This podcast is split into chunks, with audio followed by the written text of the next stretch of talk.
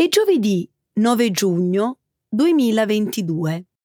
Benvenuti ad una nuova puntata del nostro programma settimanale di livello intermedio News in Slow Italian. Ciao a tutti! Carmen è in vacanza questa settimana. Io sono Linda e sono felice di essere qui con voi oggi. Ciao Alessandro! Ciao Linda! Ciao a tutti! Inizieremo il nostro programma discutendo degli avvenimenti che hanno fatto notizia questa settimana. Commenteremo innanzitutto gli sforzi diplomatici in corso per scongiurare l'incombente crisi alimentare causata dalla guerra in Ucraina. Successivamente parleremo dei festeggiamenti che si sono tenuti nel Regno Unito lo scorso fine settimana per celebrare i 70 anni di regno della regina Elisabetta. Quindi analizzeremo i risultati di uno studio secondo cui le persone più sicure di sé e decise non sono necessariamente più precise delle persone indecise. Infine, passeremo in rassegna alcuni dei momenti salienti degli Open di Francia 2022. Grazie Olinda.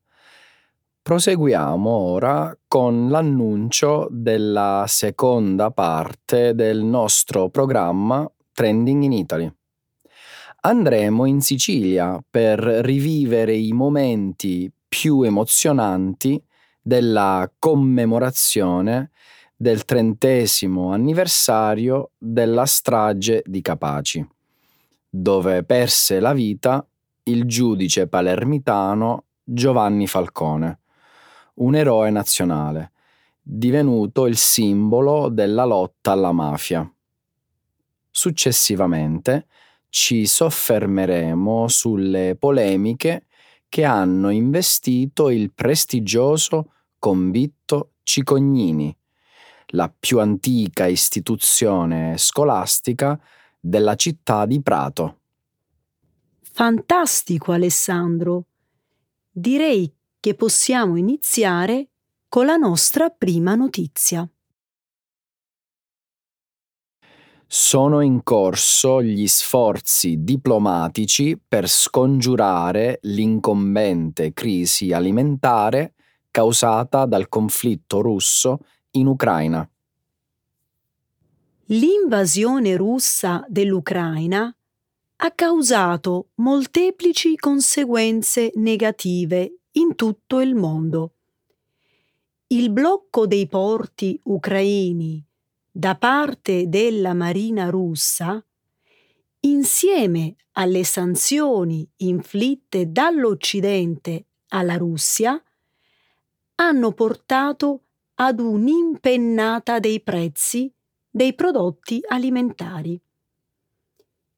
In Asia e in Africa l'aumento del prezzo del grano e dell'olio da cucina sta creando forti tensioni tra le classi più povere, maggiormente colpite dalla crisi. La diplomazia si è mossa per garantire il rilascio delle abbondanti scorte di prodotti agricoli dell'Ucraina in particolare il grano. La Russia incolpa l'Occidente per l'incombente crisi alimentare causata dalle sanzioni inflitte alla Russia. Ha proposto di ripristinare le esportazioni alimentari in cambio della revoca delle sanzioni imposte. Il presidente ucraino Zelensky lunedì scorso ha dichiarato che entro l'autunno potrebbero esserci fino a 75 milioni di tonnellate di grano bloccate in Ucraina. Sempre lunedì, il segretario di Stato americano Anthony Blinken ha dichiarato di ritenere credibili le notizie secondo cui la Russia sta rubando il grano ucraino dalle città conquistate per rivenderlo a proprio profitto. Fammi capire, prima la Russia invade l'Ucraina, blocca i porti, impedisce le esportazioni di cibo, crea una crisi alimentare mondiale e incolpa l'Occidente e l'Ucraina di questo. E infine chiede anche che le sanzioni vengano revocate in cambio di una rapida soluzione all'emergenza alimentare. Sbaglio o questo si chiama ricatto? È quello che sembra, non è vero? Come se non bastasse, la Russia ruba il grano dalle città ucraine occupate e lo rivende per trarne profitto. Alessandro, capisco benissimo il tuo disappunto e lo condivido. Ma noi, in Occidente, possiamo anche permetterci di indignarci di fronte allo schiaffo morale della Russia. Dopotutto, non soffriamo la fame come alcuni paesi poveri. Sì, lo so. E di certo non sarà colpa loro se questi paesi si trovano costretti a scegliere tra morire di fame o acquistare grano rubato. Tutte le responsabilità morali e immorali di questa situazione, permettimi di dirlo, ricadono sulla Russia ed è in corso anche un tentativo diplomatico per cercare di trovare una soluzione. La Turchia sta ospitando i colloqui a quattro con Russia, Ucraina e Nazioni Unite. Speriamo che giungano ad un accordo. Molte nazioni povere dipendono da questo. Il Regno Unito celebra il giubileo di platino della regina Elisabetta. Lo scorso fine settimana il Regno Unito ha celebrato il giubileo di platino. La regina Elisabetta II è sul trono da 70 anni. Ha regnato più a lungo di qualsiasi altro sovrano britannico inclusa la sua trisavola, la regina Vittoria. In questi 70 anni ha collaborato con ben 14 primi ministri, a partire dallo statista Winston Churchill. Negli ultimi anni la famiglia reale è stata travolta da una serie di scandali particolarmente significativi Alcuni di essi hanno riguardato il figlio minore della regina, il principe Andrea, e il suo secondo nipote, il principe Harry, attualmente sesto in linea di successione al trono, e sua moglie Meghan. Nessuno di loro è apparso sul balcone reale accanto alla regina durante la cerimonia di chiusura del Giubileo di Platino. Gli inglesi amano la loro regina. Circa l'80% dei sudditi britannici continua ad avere un giudizio positivo su Elisabetta, ma solo il 60% di essi dice di volere ancora la monarchia. La regina è una donna formidabile incredibilmente di successo. Sapevi che durante la seconda guerra mondiale ha prestato servizio nell'esercito, vestendo i panni di meccanico e autista. Certo che lo so. So anche che alcuni anni fa si è resa protagonista di uno scherzo ai danni del principe ereditario saudita Abdullah. Di che scherzo parli, Olinda? È accaduto durante la prima visita ufficiale del principe ereditario in Scozia. Dopo cena, la regina ha chiesto al principe se voleva visitare la sua tenuta. Un semplice invito. E il principe ha accettato? Certo che ha accettato. Perché non avrebbe dovuto farlo? Seguendo le indicazioni che gli erano state date, il principe saudita ha preso il posto del passeggero anteriore nella Land Rover reale. Il suo interprete era seduto dietro di lui. Ad un certo punto la regina in persona sale in macchina, si mette alla guida e parte. Ah no, mi sembra di vederla. Eh, guidare sulle strade di campagna in Scozia è un incubo. Sono strette e non si riesce a vedere nulla a causa delle siepi. E scommetto che stava anche guidando velocemente. Infatti, alla fine il principe ereditario ha pregato la regina di rallentare e di prestare attenzione alla strada. Wow! Ah, e non dimentichiamo che in quel tempo, in Arabia Saudita, alle donne non era permesso guidare. Le persone decise sono più sicure di sé, ma non per questo più precise dei dubbiosi. Il primo giugno la rivista PLOS ONE ha pubblicato un'ultima ricerca sul processo decisionale. I ricercatori hanno confrontato le persone che non hanno difficoltà a decidere velocemente con quelle meno decise. Ebbene, le persone più decise sono note come persone orientate all'azione. Quelle invece che fanno più fatica a prendere una decisione sono note come persone orientate allo Stato. Il team ha utilizzato un questionario per valutare i 58 partecipanti e assegnarli ad uno dei due gruppi.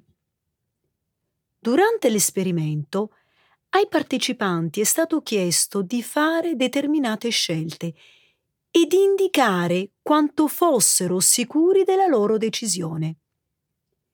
I ricercatori hanno poi analizzato l'attendibilità delle decisioni, la velocità con cui sono state prese e la quantità di prove sufficienti o necessarie di cui si è fatto uso.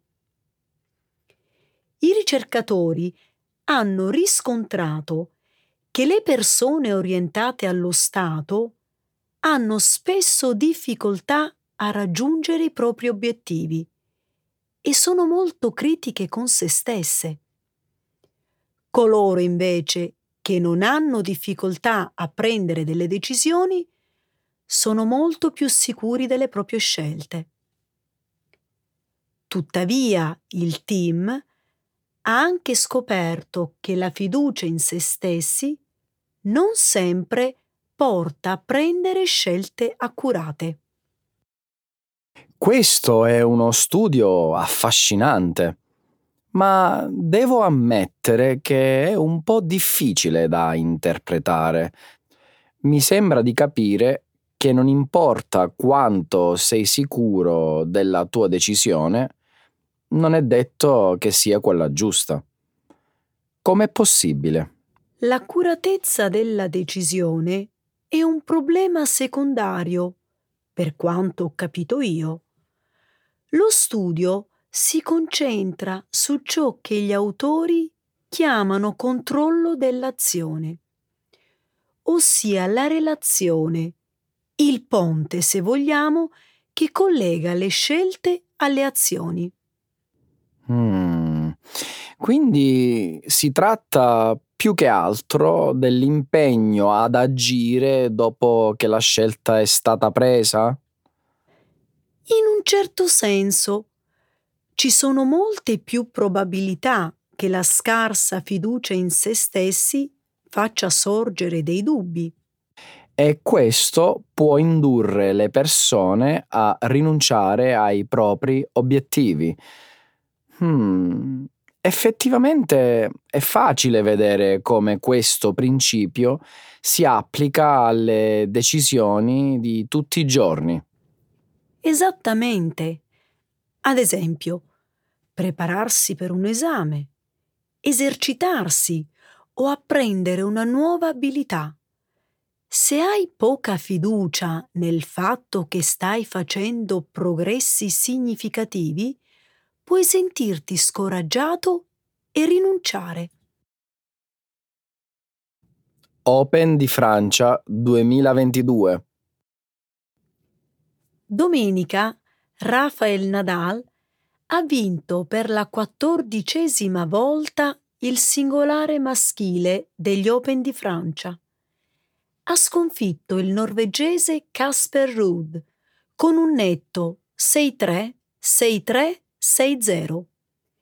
Rafael Nadal ha ora il record sbalorditivo di 22 titoli del Grande Slam, che lo mette in vantaggio di due titoli sui suoi grandi rivali Roger Federer e Novak Djokovic. All'età di 36 anni, Nadal è l'uomo più anziano a vincere il Roland Garros.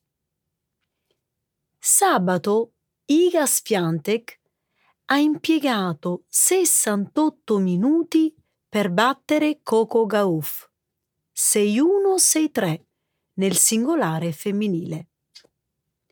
Ha conquistato il suo secondo grande slam, pochi giorni dopo aver compiuto 21 anni.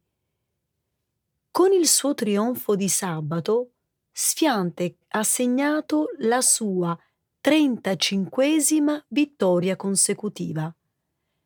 Ha superato le 34 vittorie consecutive di Serena Williams ed è a pari merito con le 35 di Venus Williams. Nel 2021 Iga Swiatek ha rivelato di essere cresciuta nel mito di Rafael Nadal e di aver cercato di imitare il suo stile di gioco.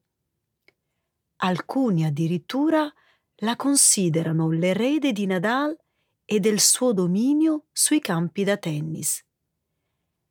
Anche Casper Ruud, che Nadal ha sconfitto nelle finali maschili, è cresciuto idolatrando Nadal.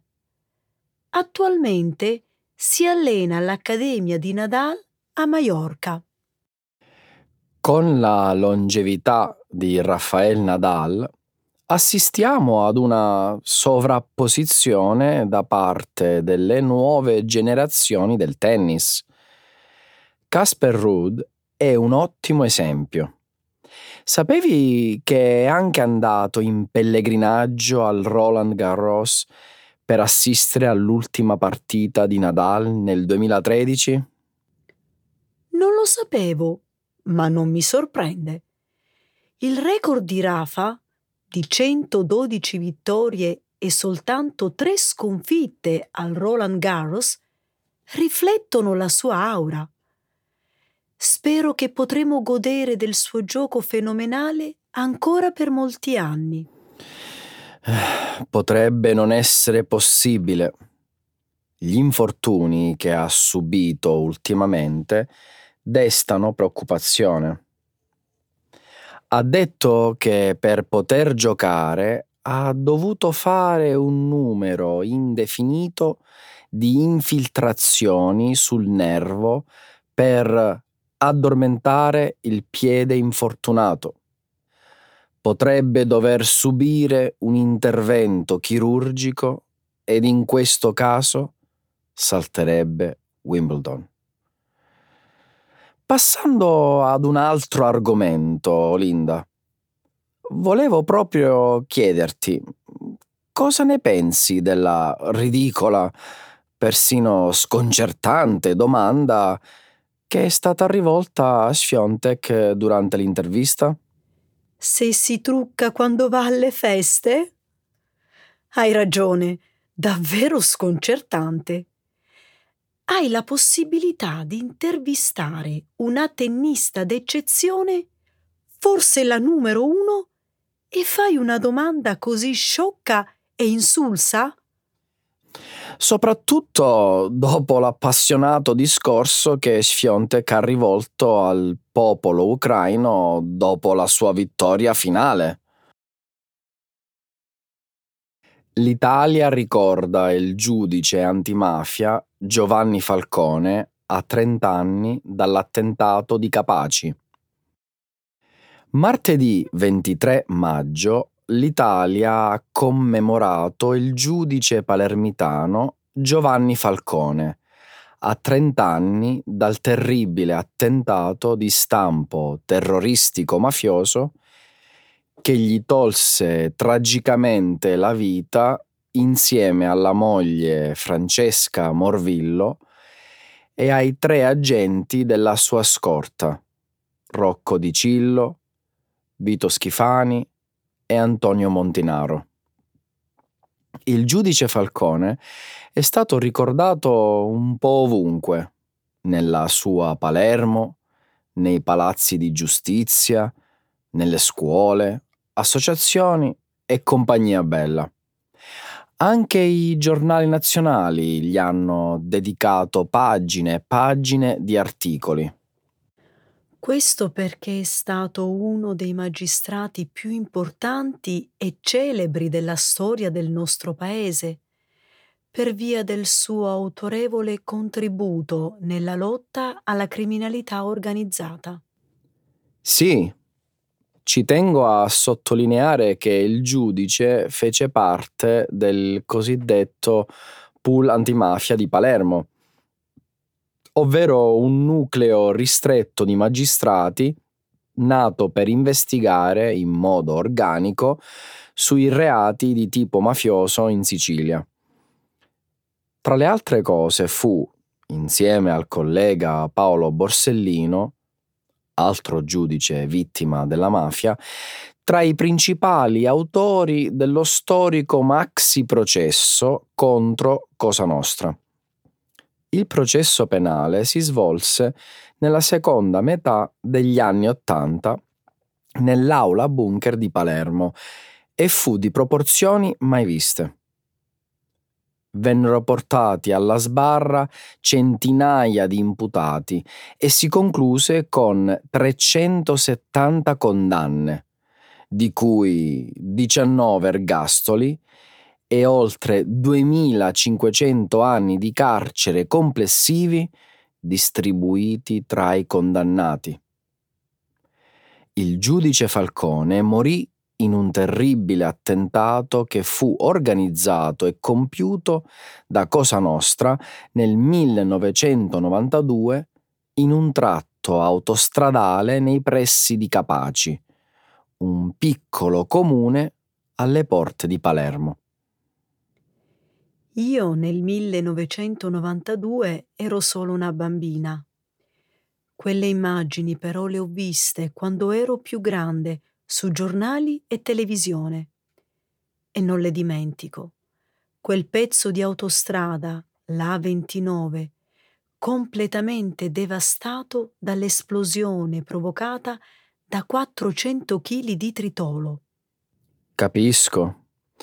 Si tratta di immagini sconvolgenti che ancora oggi ci ricordano la brutalità e l'efferatezza della criminalità organizzata. Ma anche, eh, non scordiamolo Alessandro, ci servono per rimarcare il sacrificio e la dedizione di quegli uomini di Stato che hanno dedicato la propria vita al servizio della giustizia per rendere l'Italia un paese migliore. Concordo pienamente.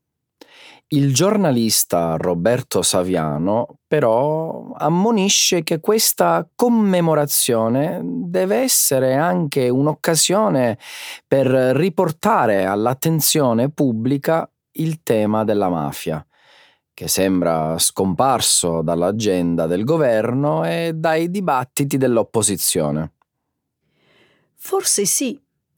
La politica ha l'impressione che questo fenomeno criminale abbia perso influenza e potere e sia diventato meno pericoloso rispetto a un tempo. Beh, Saviano è invece convinto che è esattamente il contrario.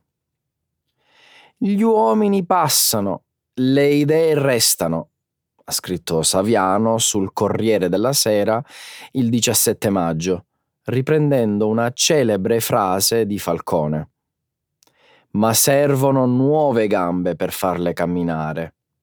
Ecco perché è importante ricordare, anzi, meglio ancora, ricordare e capire il sacrificio di uomini come Falcone.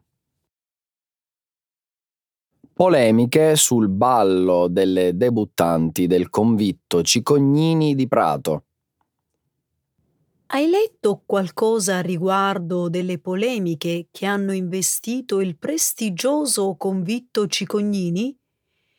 I giornali nazionali ne hanno discusso molto nelle scorse settimane. Il convitto Cicognini è la più antica istituzione scolastica della città di Prato, in Toscana. Ogni anno, alla conclusione dell'anno scolastico, organizza il cosiddetto Gran Ballo delle debuttanti, un evento mondano che affonda le proprie radici nelle consuetudini delle classi aristocratiche europee. Storicamente l'evento serviva a lanciare l'ingresso nell'alta società delle ragazze di età compresa tra i 17 e i 19 anni. E si tratta di una festa elegantissima a cui si partecipa con abiti da cerimonia. In Europa il ballo delle debuttanti più famoso è quello dell'Opera di Vienna, in Austria mentre in Italia eventi analoghi si tengono in diversi istituti scolastici e scuole militari. Come quello organizzato dalla scuola militare Nunziatella al Palazzo Reale di Napoli, giusto? Sì, il convitto Cicognini di Prato è finito nella bufera perché ha deciso di escludere dal mondano appuntamento danzante le coppie di studenti omosessuali. Inizialmente la dirigenza dell'istituto aveva giustificato la scelta parlando della necessità di rispettare la tradizione centenaria. Il caso ha suscitato molte discussioni e ha coinvolto alcune delle più alte cariche del governo. Stavo per dirtelo. A quanto sembra, mm, la ministra per le pari opportunità, Elena Bonetti, ha accusato il Cicognini di aver commesso una discriminazione molto grave e ci sarebbe stato un intervento in prima persona del ministro dell'istruzione Patrizio Bianchi. La questione sembrava conclusa, ma poi hai saputo che cosa è successo? Um, più o meno. È stato lanciato un sondaggio sulla piattaforma Google Forms, in cui gli studenti hanno votato con un solo voto di scarto a favore del mantenimento del formato tradizionale del ballo. Subito dopo il voto, i dirigenti della Cicognini hanno detto che sarebbero tornati a discutere della questione, tenendo conto del parere maggioritario del sondaggio. Rocambolesco! Rimango a bocca aperta. Capisco la delusione, ma mettiti al loro posto. Che cosa avrebbero dovuto fare? Fabrizio Marrazzo è un attivista LGBT. Intervistato l'11 maggio dai giornalisti del quotidiano Il Riformista, ha detto una cosa sacrosanta. La scuola deve tutelare le minoranze, non le maggioranze che discriminano. A mio avviso, il compito di un'istituzione scolastica è quello di lavorare quotidianamente per abbattere le barriere e i pregiudizi, anziché contribuire ad erigerli o a consolidarli. Questo è vero. Per fortuna, alla fine l'istituto ha saputo prendere la decisione più giusta e sensata.